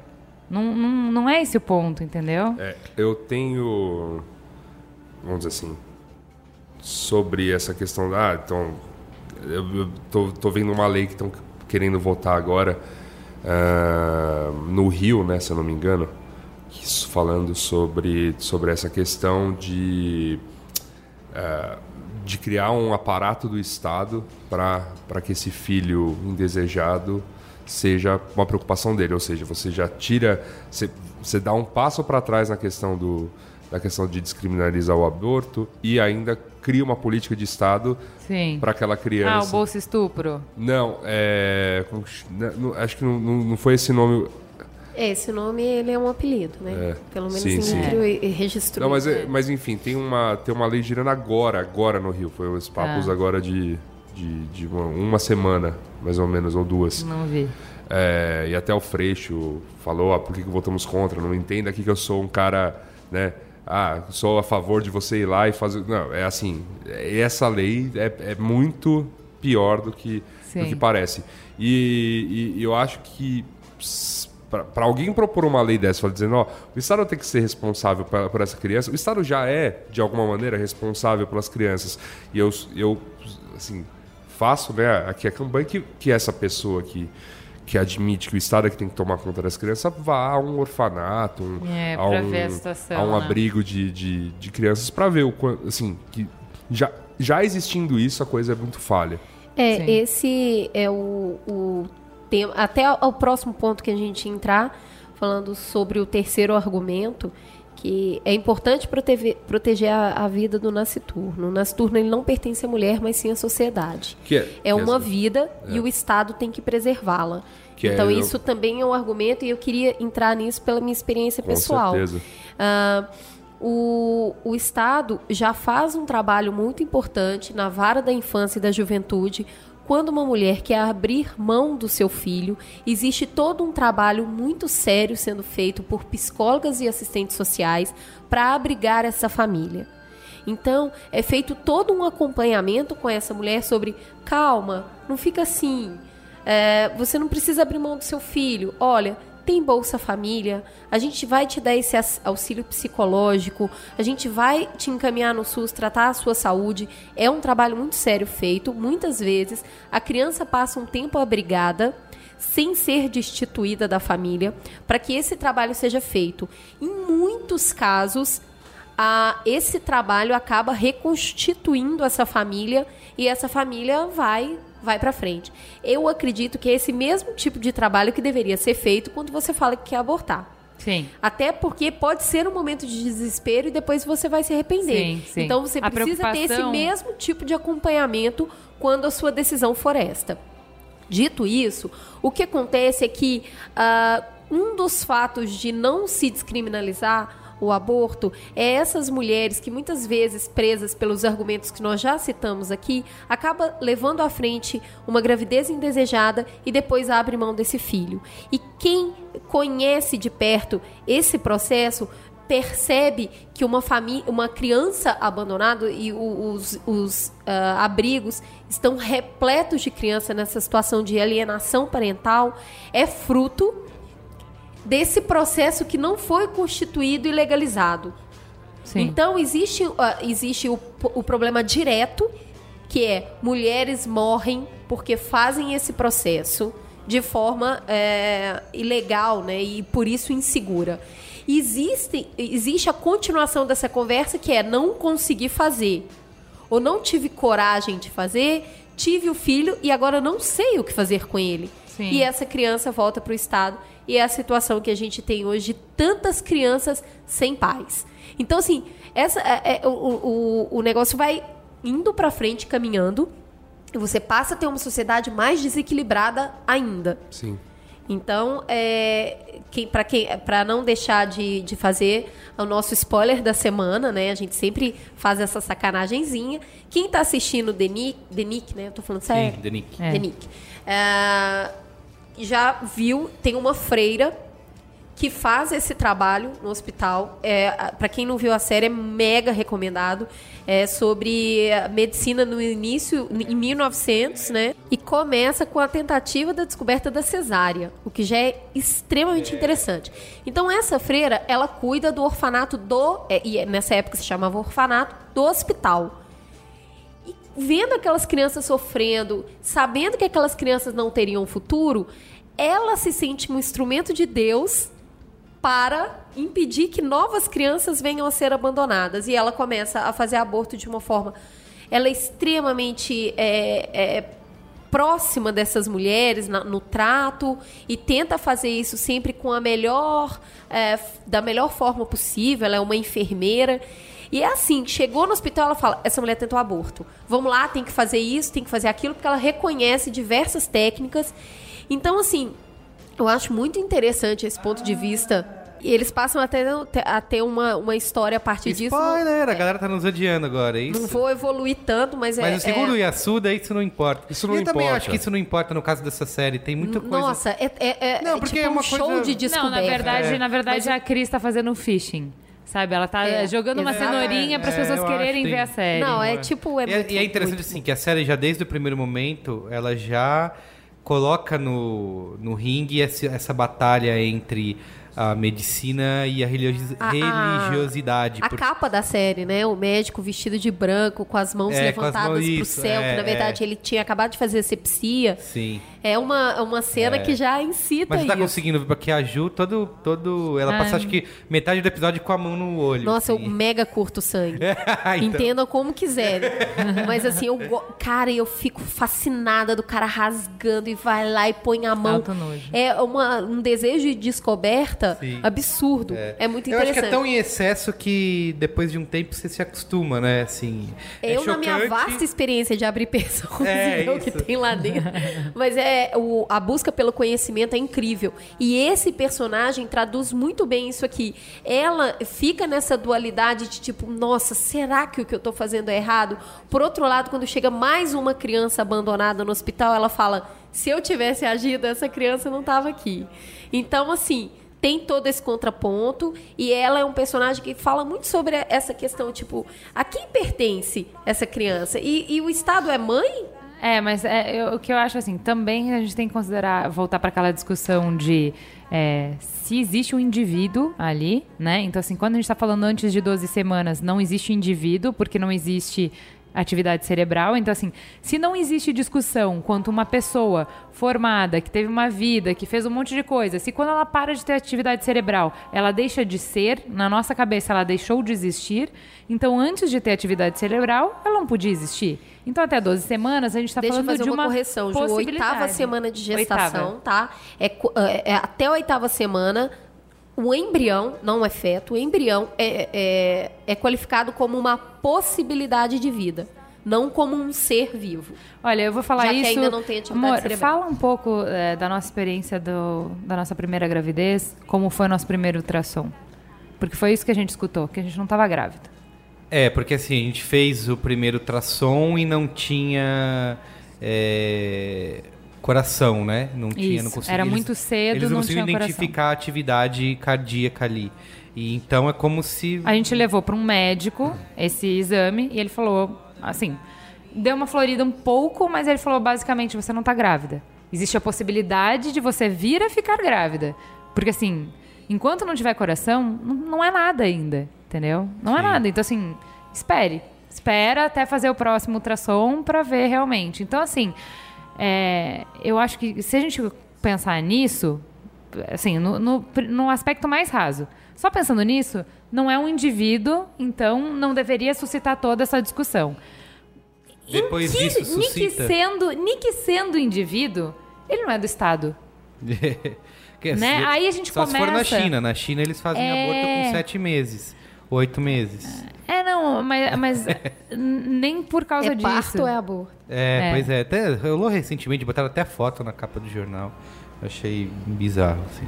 É, mas É. é, que, assim, ó, é uma, uma prática muito... Mas existe esse meio termo de, da, dessa discussão da descriminalização entre ser antes e depois de determinado... Existe, existe. E ninguém fala em descriminalização, tipo, você faz quando você quiser. Assim, Tá. isso, isso já agride muito mais gente. Então, por exemplo, se você disser que você vai fazer o aborto de um feto de três meses, aí você já agride um- uma. Assim, é muito mais difícil. Entendeu? Em É país- muito Você mais tem que difícil. fazer quando você descobrir.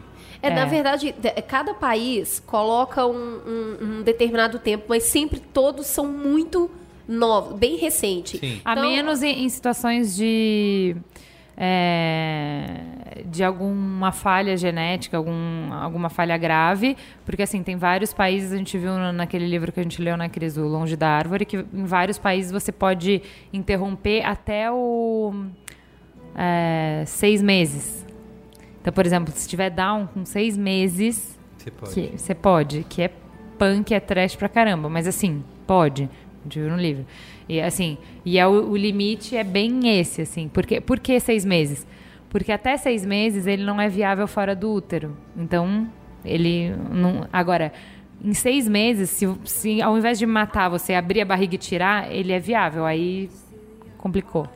É, ah, Então, assim, tem, tem vários estágios, E né? vários países estabelecem esse tempo para aborto. Países como ah, Reino Unido, França, Estados Unidos, Holanda, Bélgica.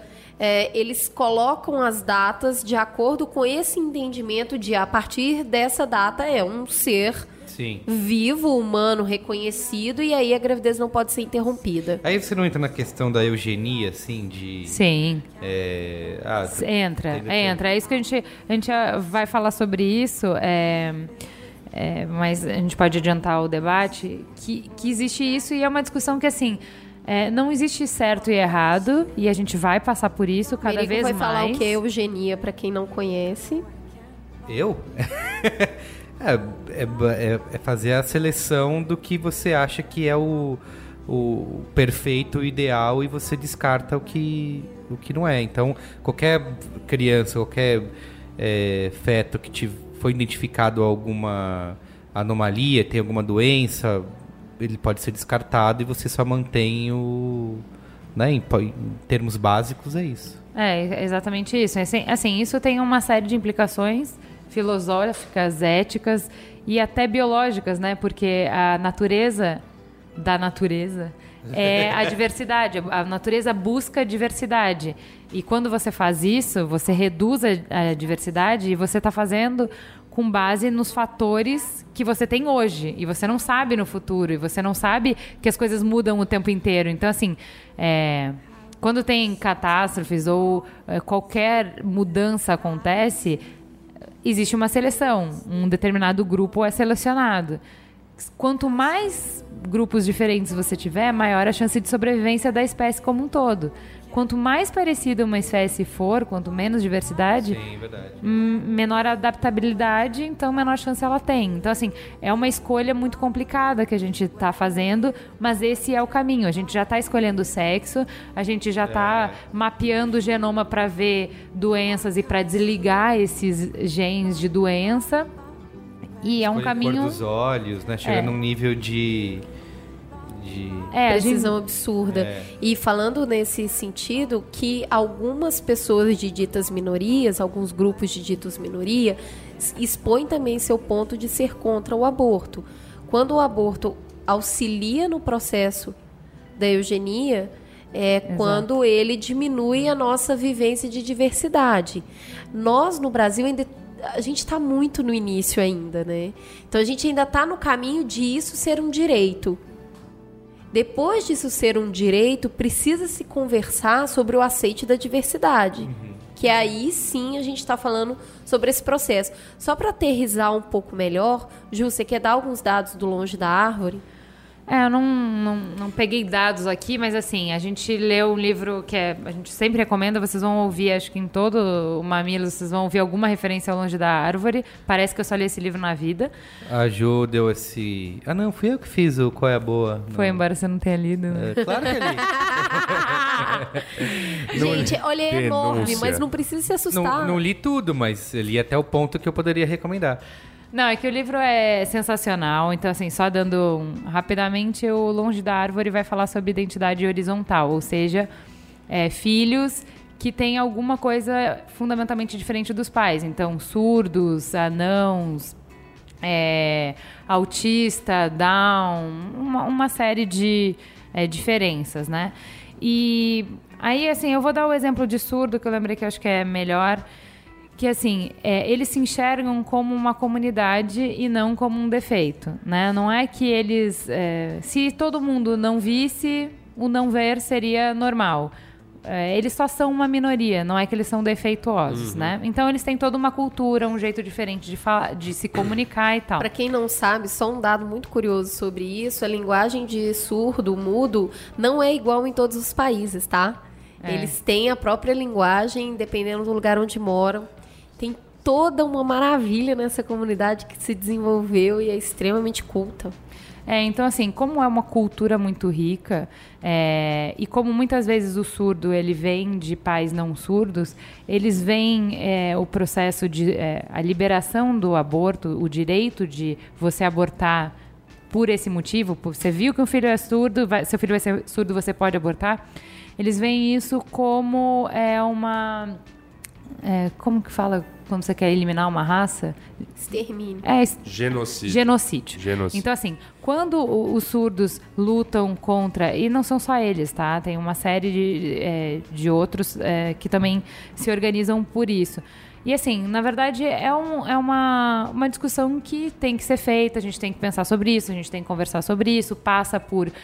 E é o que a gente estava falando antes. Não é proibir que seja feito, mas que exista um acolhimento. Uma mãe que descobriu que vai ter um filho surdo, que ela tenha um centro que ela possa conversar com as pessoas, ver quais são essas possibilidades, enxergar além né, é, da realidade que ela tem, das informações que ela tem. Então, assim, o caminho nunca é proibir e impor as coisas, porque a, a grande questão que a gente está falando é por mais que você tenha certeza de uma coisa e uma coisa seja muito clara para você, você não pode impor isso para os outros. Então, assim, se você quer que a pessoa- as, as pessoas tenham filhos, você vai ter que convencer elas a terem filhos. Então, não pode Dar obrigar elas. para que elas tenham também é muito importante. É, quando, ah, quando a gente começou o processo de adoção, ah, eu, eu lidei com muitas situações do tipo manchetes de nossa, jogou o neném fora, jogou no, no saco plástico, não sei o que. A gente vê sempre essas manchetes, né? E nos grupos de adoção, é, existe uma revolta gigante das mães falando tudo que eu queria é ter um filho, essa mulher tem e joga fora, e não sei o que. E tem toda essa, essa revolta enorme em cima disso. Gente, para uma mulher chegar no ponto de ter o filho e jogar fora, o nível de desespero, o nível de despreparo e de desorientação que essa mulher tá é, é absurdo. Abandono de incapaz é o que leva. É, é- é cadeia, né? As pessoas são presas por isso. E, na verdade, elas deveriam ter um acolhimento enorme e, e uma situação medicamentosa. Porque é, a, a Clara Aver, A Verbook. Escreveu um texto que eu peço licença aqui para citar, que é muito bom, e tem uma parte que ela é extremamente irônica que fala: ninguém acorda de manhã e fala, ah, eu vou ali fazer um abortinho. Que legal. Ah, nem vou me cuidar, porque eu posso abortar mesmo. Isso não existe. Ninguém quer passar por É, isso. Eu, eu ia falar isso. É, esse é o quarto ponto. Eu só vou introduzir o quarto ponto, aí você continua, porque é isso. Só terminando Ah, é. esse raciocínio, ninguém quer gerar um filho nove meses e depois jogar fora. Não é assim que as coisas acontecem. Não mesmo. É, é o para fechar os, os campeões de, de argumentos de quem é contra descriminalizar. Se descriminalizar, vai banalizar o aborto, aumentar muito o número e as pessoas não vão se preocupar em evitar a gravidez. Isso é comprovadamente mentira. Não é? É, a gente tem. Eu trouxe aqui. é, Dados. Dados. Primeiro das leis suíças, que mudaram em 2002 para permitir o aborto voluntário nas primeiras 12 semanas de gravidez. É, as taxas desde então caíram gradualmente até se estabilizarem e as estatísticas de aborto da Suíça são publicadas anualmente com pouco alarde. Em 2011, a taxa era de 6,8 por mil mulheres com idade entre 14 e 44 anos. Para vocês terem uma base, Reino Unido é 17,5, França 15 e Estados Unidos 16. É, alguns outros países, como Holanda, Bélgica e Alemanha, têm taxas próximas do nível suíço. A média anual de aborto no mundo é 28 por mil. Então, ou seja, liberando, a Suíça conseguiu reduzir para 6,8. A nossa tem como ser calculada? Ah, eu não, não tenho não, esse dado. Não, tudo bem. Não, mas assim, só pra gente ter uma ideia de que. É, a gente deve estar perto da média Se a média mundial. do mundo é 28 e nos países que estão liberados estão todas abaixo, eu, tenho, né? É, o, assim, o, eu acho importante colocar aqui, na Suíça, o que explica o baixo número não é só a liberação do Não, não, aborto, não.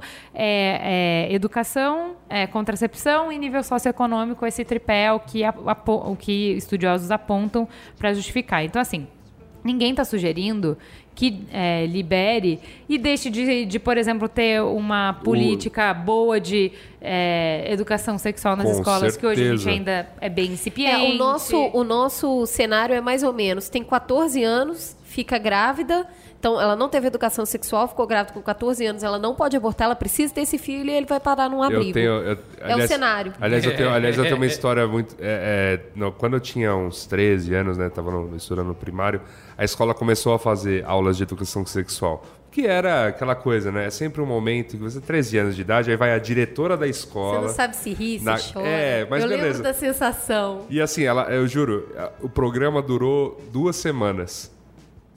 Porque na segunda, tipo, teve a primeira aulinha lá tal, a segunda aulinha, na terceira. Quando ia ter a terceira, descobriram que uma aluna da oitava série ficou grávida. Nossa. E aí a melhor decisão, veja só, a melhor decisão foi abole o programa. É, o- é, anos aqui eu, eu fico pensando, cara, como, como fez sentido, né, tudo isso? Sim. É, eu lembro quando a menina da minha sala ficou grávida, eu não sabia o que era sexo. E ela já estava grávida. Então, Provavelmente ela não sabia muito também. Provavelmente. E Então, descobriu. É, da É. pior maneira possível. ah, é assim que a gente fica ah, grávida? é assim. Ah. ah, tá. Legal. Então, a gente está justamente nesse outro ponto, né? É, e esse texto é muito feliz so- sobre eh, esse texto da Clara, que a gente vai linkar aqui também, embora a gente já tenha divulgado esse texto. Eu acho que é esse sentimento que fica. É, é, Ju, não sei se, se a gente ia falar nesse momento, mas o, sobre o curta que tem no YouTube, o Clandestinas, Sim, que nós falar. também vamos linkar aqui no material para vocês é, conhecerem. É um curta de 20 minutos sobre vários depoimentos. E aí vocês vão confirmar esse perfil que a gente acabou falando aqui estatisticamente. Vocês vão ver mulheres com esse caráter dando seus depoimentos. Todas se emocionam, todas falam disso como um- uma passagem difícil. Então, assim, não tem como banalizar. Não é tirar um siso. Ninguém Não, quer exato. passar por isso. Mas se tiver que passar por isso, que seja acolhida. né? Então, é, é- é- a gente ainda está muito no Não é? passo inicial. Exato, é, não é. Eu, eu não vejo, eu não vejo banalização, eu vejo respaldo, assim, não é. Ah, tem, uma- tem um monte de cirurgia que é que é corriqueira e ninguém vai lá, vai lá, vai lá fazer numa boa, assim, numa nice. Sim. Que isso, gente? Até o siso, às vezes, a gente não Ah, quer tirar, pô, né? que Mesmo isso. precisando. Não, não, não vou. Ah, ou, sabe, quando, quando mexe com, com temas muito sensíveis, por exemplo, no caso de um infarto, você tem que colocar lá um, um, um instêncio. É uma cirurgia simples. Só que é, tá mexendo com o teu coração. Tipo, é óbvio que você não, não é. É óbvio que você vai ficar Você preocupado. fica É- muito sensível é ao óbvio. tema. Sim. O outro documentário eu queria que você falasse um pouquinho. Eu falei só do Clandestinas. É o Severina. É, foi feito pela Eliane Brum e não lembro o nome da outra pessoa, vocês vão ver linkados no post. É, e ele mostra a trajetória de uma mulher que ia abortar um bebê anencéfalo e no dia que ela chegou para fazer o aborto, mudou a lei. E aí não podia mais. E aí ficou nessa de eliminar aqui, eliminar ali, não sei o quê, até ela conseguir tirar e como e conta a história dela, assim, é, justamente para não banalizar, é, né, para as pessoas entenderem. É, e assistindo esses dois documentários, é, e lendo bastante coisa é, sobre, a classe médica não parece muito bonita nesse debate. Né, assim, porque as mulheres que passam por essa experiência, é, ou elas vão, ou elas têm história de violência médica durante o procedimento, porque o tipo de médico que aceita é, fazer isso acaba sendo não o melhor tipo de médico, né? Porque é ilegal. É, ou também relatos muito ruins é, de quando a mulher vai parar é, numa emergência depois de ter feito o aborto em casa ou numa clínica, dela ser hostilizada pela equipe médica, né, por sofrer julgamento, enfim, dessa equipe médica. Conselho Federal de Medicina. É, mas aí eu fui atrás disso, fui conversar com alguns médicos, assim.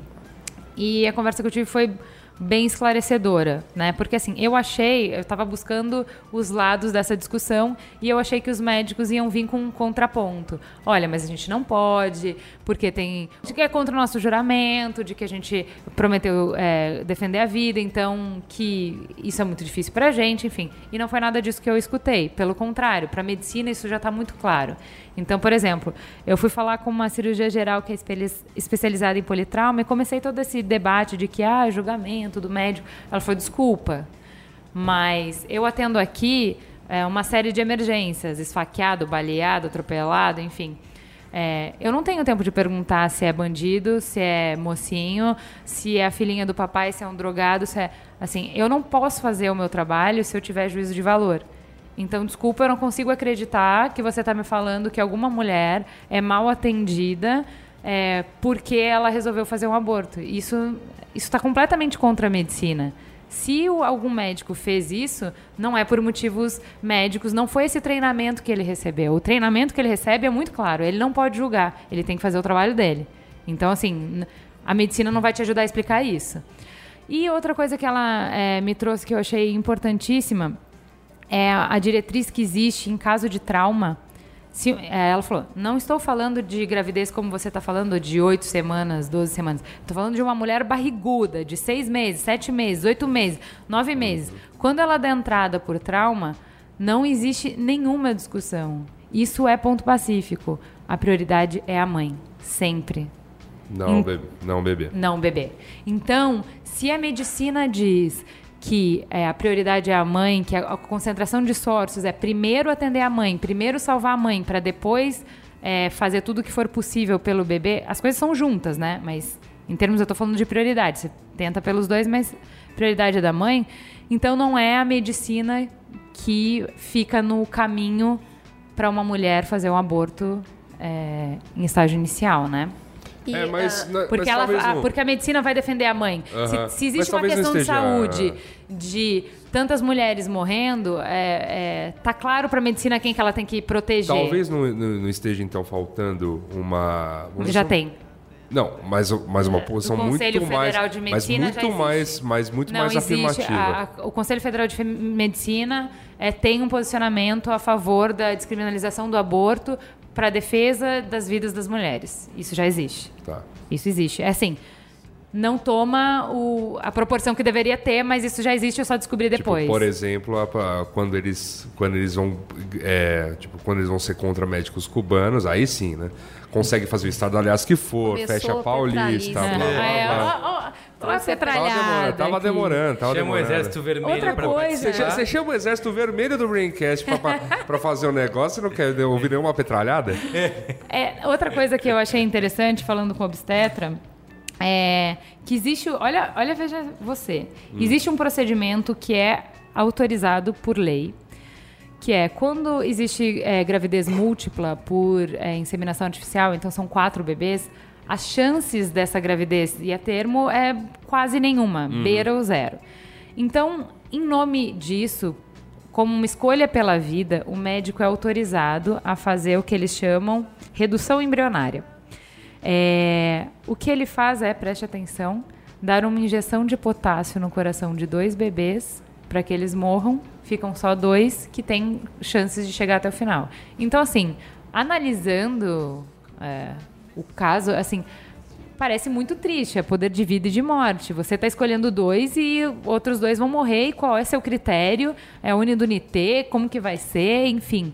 E isso é liberado Isso é, não tem problema nenhum. institucionalizado. Isso é institucionalizado. Então, assim, não é uma questão médica, só, só para colocar aqui, não é uma questão médica a, o entrave ao aborto. Né? Na, a medicina já, já realiza isso. Se você for pensar, isso também é um aborto. Né? É um aborto de dois em prol da vida de dois. Agora eu quero saber o papel do homem na discussão. É, tu, tudo que a gente está discutindo agora, na verdade, começou porque colocar. A TPM fez uma capa sobre precisamos falar de aborto, colocou Leandra Leal, Alessandra Negrini e Gregório do Vivier, e aí começou uma repercussão grande nas redes sociais, porque como que um assunto como o aborto, que é tão caro para as feministas, como que um assunto que é um caso que leva à morte milhares de mulheres todos os anos, chama um homem para colocar na capa. E aí eu queria que a Cris desse, é, lesse algumas das repercussões que a gente pegou nas redes sociais. Bom, é, é, não foram tão gentis com ele. ah, tem opiniões do tipo, acho bem intencionado o Gregório apresentar a cara para uma campanha pró-aborto, mas ele não precisa e nunca vai precisar falar sobre aborto, desacreditando em um pouco do, da chamada da campanha. Também tem uma mais ferrenha ainda. A TPM colocou o Gregório na capa sobre aborto. Isso é errado em tantos níveis que eu estou em choque. Alguém me explica essa capa da TPM que o tema é aborto e tem o Gregório? Por favor, o que é isso? E essa pose satírica? Uh, ele já tinha escrito sobre isso na, na, na coluna dele na Folha. Ele já tinha falado sobre o aborto, mas não foi bem visto de uma maneira geral ele ilustrar essa capa. Eu queria saber de vocês, é, o homem tem um papel nisso? Se sim, qual é? E a Suda? O homem da mesa, por favor, fala isso. Ah, só sou eu. Ué, Eles estão se sentindo pressionados. Eu, eu, assim, os, quem são os maiores expoentes da fala contra o aborto? Muito é. bem, mas aí o, as feministas já gritam, é o patriarcado! Então, não, é mas... a igreja, os homens que tem que decidir sobre é, exato. Então, assim, não, me, me soa razoável que homens que se posicionam é. a favor da, da questão Posso, se manifestem também. Não teve outra, outras é. capas com mulheres? Não foi uma. Sim, então, Sim é foram. A... É, é o lance, mas é o lance 30% tri... masculino mas e é 70% o... feminino. Só foram duas mulheres e um homem. Ah, então, então acabou. Não, e, é o, e, é o, lance triplo de fazer capas diferentes é, tal. Lógico, pra, pra... não, isso, aí é, isso aí já é mimimi, né? Porque assim, é, eu, eu concordo muito com isso que a Suda falou, mas, cara, se tiveram várias capas diferentes é, e aí trouxe um homem. É, não aí foi tá, a capa tá do trazendo do Vieira. É, do jeito, da mesma maneira que eles poderiam fazer uma capa com sim e com não, sabe? Se para justamente botar as duas opiniões, sei lá. É, é, que, é, que, assim... é, que, eu entendo, é que eu entendo que é uma decisão. A, a Trip ela tem essa, essa questão, né? Então, é a, né, que a, a outra revista do grupo. Então, você tem, você tem sempre uma discussão séria na, na Trip e você tem uma bonitinha pelada. Então, uma capa vai ter a bonitinha pelada e a outra capa vai ter a discussão, discussão séria. séria. Mas a, a, revista é a mesma. é, mas assim, o que eu acho que assim, é, é, o que elas querem colocar é que é o meu corpo, eu que vou decidir, que o homem não pode decidir. Assim, eu não sei se eu concordo com isso. Assim, eu entendo que é, não existe homem no mundo que vai me fazer levar uma gestação que eu não queira levar. Perfeito. Isso é uma decisão da mulher, sempre Perfeito. vai ser. Mas o homem não poder nem ter uma voz nessa discussão. Não, ou mesmo não poder falar assim para você, tá bom, eu te apoio, você não Sim. quer ouvir? É, assim? É. Oh, caraca, tá bom, né? Eu, eu concordo com você. Sim. Vai eu, nessa, eu meu. Acho que não, isso interfere na tua vida. Do, do homem entrar não é entrar nessa discussão como um protagonista, não tem como um homem ser protagonista é, nessa não discussão. É, não é o caso. Mas ele não, mas pode sim é, ser um essa, apoiador. É isso que ofende, porque a capa é da protagonismo, entendeu? A capa é da protagonista. Escuta homem, pega assinatura de homem, é, coloca eles também para falar, mas a capa é da mulher. Cara, mas você não acabou entendeu? de falar que tem 70% de capas mulheres e É, porque assim, se fosse se, se a Trip lançasse, porque é, novamente, é o lance da é o lance da Trip mesmo. A Trip é assim. Se a tribo lançasse a única capa, assim, por, exemplo, botasse uma capa, o Gregório do Vieira e a outra uma ilustração, Beleza, tô contigo. Ô, Trip, qual, né? Sim. Qual é? Não, lançou de uma capa com a, com, a, com a Leandra Leal, uma capa com a Alessandra Negrini e uma capa com o Gregório Duduvier, eu entendo a pluralidade É da coisa, lógico, de que são Sim. várias eu- pessoas opinando a respeito assim, de um tema eu- que é caro à sociedade, não apenas a... a- Eu também acho. Não, eu, eu arrisco, tá? Com, posso estar errada, mas eu arrisco que é até um golpe também pra levantar o assunto. É. É, a Sim. capa é vamos, Não, e ele não- precisamos falar sobre o aborto. Você põe o cara, vamos falar, E você entendeu? não acabou de repente falar ajuda. que a justificativa tá, ele escreveu um texto sobre o assunto, sabe? ele é Então- um apoiador da é, causa. então. É, e, e aí a gente E ele, tem... ele é um. E assim, Cara, se fosse o escreveu- Feliciano Não, e não era, e não era e o- escrever um texto sobre o assunto, porque eu posso escrever um texto sobre o assunto, mas Sim. escrever um texto sobre o assunto na Folha, que é um dos maiores jornais do país. Sim. Tipo, Não, e com a sim, opinião sim. que, elas, que, que, que é o que tá defendendo a matéria, né? Exatamente. Então, se fosse o Feliciano na capa, aí, puta, que escroto, mas... Não, né? E, e isso acabou motivando, trouxe a, a hashtag pro, pro Trend Topics. E é isso que a gente está fazendo aqui, falando sobre o aborto. É, então, assim, enfim, é, resumindo, acho que entendo é, o- quem ficou indignado porque o homem não deveria ser protagonista nessa discussão, mas impacta a vida de homens também. E, assim, é o movimento lá da, que a Emma Watson lançou, o He for She. Homens também podem falar sobre feminismo. Homens Aliás, tão- devem. devem. É. E, assim, a luta do feminismo, eu vejo muito isso pelos meus filhos. Ela impacta é, o todo da, da sociedade. Ela dá mais liberdade para os homens. Ela libera os homens de um papel é, super restrito é, e que não satisfaz, né? E que não É, satisfaz. Eu vou, então- vou repetir a frase que eu gosto sobre isso, que o feminismo é sobre a mulher ser e o homem sentir. Então traz os dois para esse patamar onde hoje ambos se encontram deficitários. Então é muito importante é, é, essa fala do homem cabendo o lugar dele de apoiador, nunca de protagonista. É, hoje existem é, dois caminhos para tentar se resolver esse impasse. Um é de uma galera que fala quer mudar a lei, então faz um plebiscito. É, a gente sabe que esse não é um A caminho. gente Se está deixasse- muito maduro para fazer um É. plebiscito. Nossa, Não, vai mas assim. Deixar assim, né? Não faz, pode fazer o plebiscito e mesmo assim nunca vai conseguir descriminalizar o aborto através do plebiscito. Esse não é o caminho. E o outro caminho é, gente, se é uma questão de saúde, se a gente tem dados por A mais B, você comprova isso, isso e isso, então é top-down, muda a lei e as pessoas vão se acostumar com isso. Nenhum dos dois caminhos é, resolve. É uma questão muito importante para você impor para as pessoas. Então, o que a gente acredita que o único caminho é, assim, tem muita mulher morrendo, não pode continuar assim. A situação que tá é inviável e o único jeito de mudar é precisamos falar sobre isso. Então, aqui o Mamilo está dando a sua contribuição para esse tema. Fica a nossa gostosa sensação de ter De trazido à tona essa pauta, de ter contribuído para uma sociedade mais pensante, que converse sobre esse assunto. A ideia aqui não é levar ninguém para nenhum dos dois lados, mas para trazer essa conscientização de, e, e cair vários mitos é, sobre, sobre o tema. Sim, eu acho que o Fica Gostado da Sensação deveria se transformar num... No Cara, nosso bordão, Isso, né? é. Tô- tô quase fazendo uma tatuagem. Deveria sempre acabar com, assim, fica gostado da sensação de Tá bom, contribuir é, com... Temos. Temos um bordão. Meme. Da semana. O que que aconteceu? Saiu o line-up do Lollapalooza. Aquele momento do ano que eu me sinto com 50 anos, porque eu não conheço nem a metade das bandas que estão ali. Uma pena não tá a galinha pitadinha, nem é, palavra cantada, senão eu ia conhecer, mas sério, meu. E aí eu descobri que eu não estou sozinha, a internet me ajudou a me sentir bem melhor. Tem comentários incríveis. Ah, vamos lá, Ju, o que, que o pessoal tá falando? Se eu fosse responsável pelo line-up do Lollapalooza, eu ia colocar uns nomes aleatórios fingindo que é banda só pra ver os hipster, hipster falando que ama. Essa foi a Andressa, arroba FCKS Coldplay. Ah, Ó. eu gosto muito também do Rod. Lula Palusa é aquele festival que você deveria inventar o nome da banda qualquer, colocar no line-up e ver um monte de gente falando que ama, que sempre foi fã. Vai, Assuda. Tem, uma, ah, tem um aqui que é uma imagem, né? Que é o- a imagem do site do Lula Palusa. Line-up. Não vai ter banda que você gosta.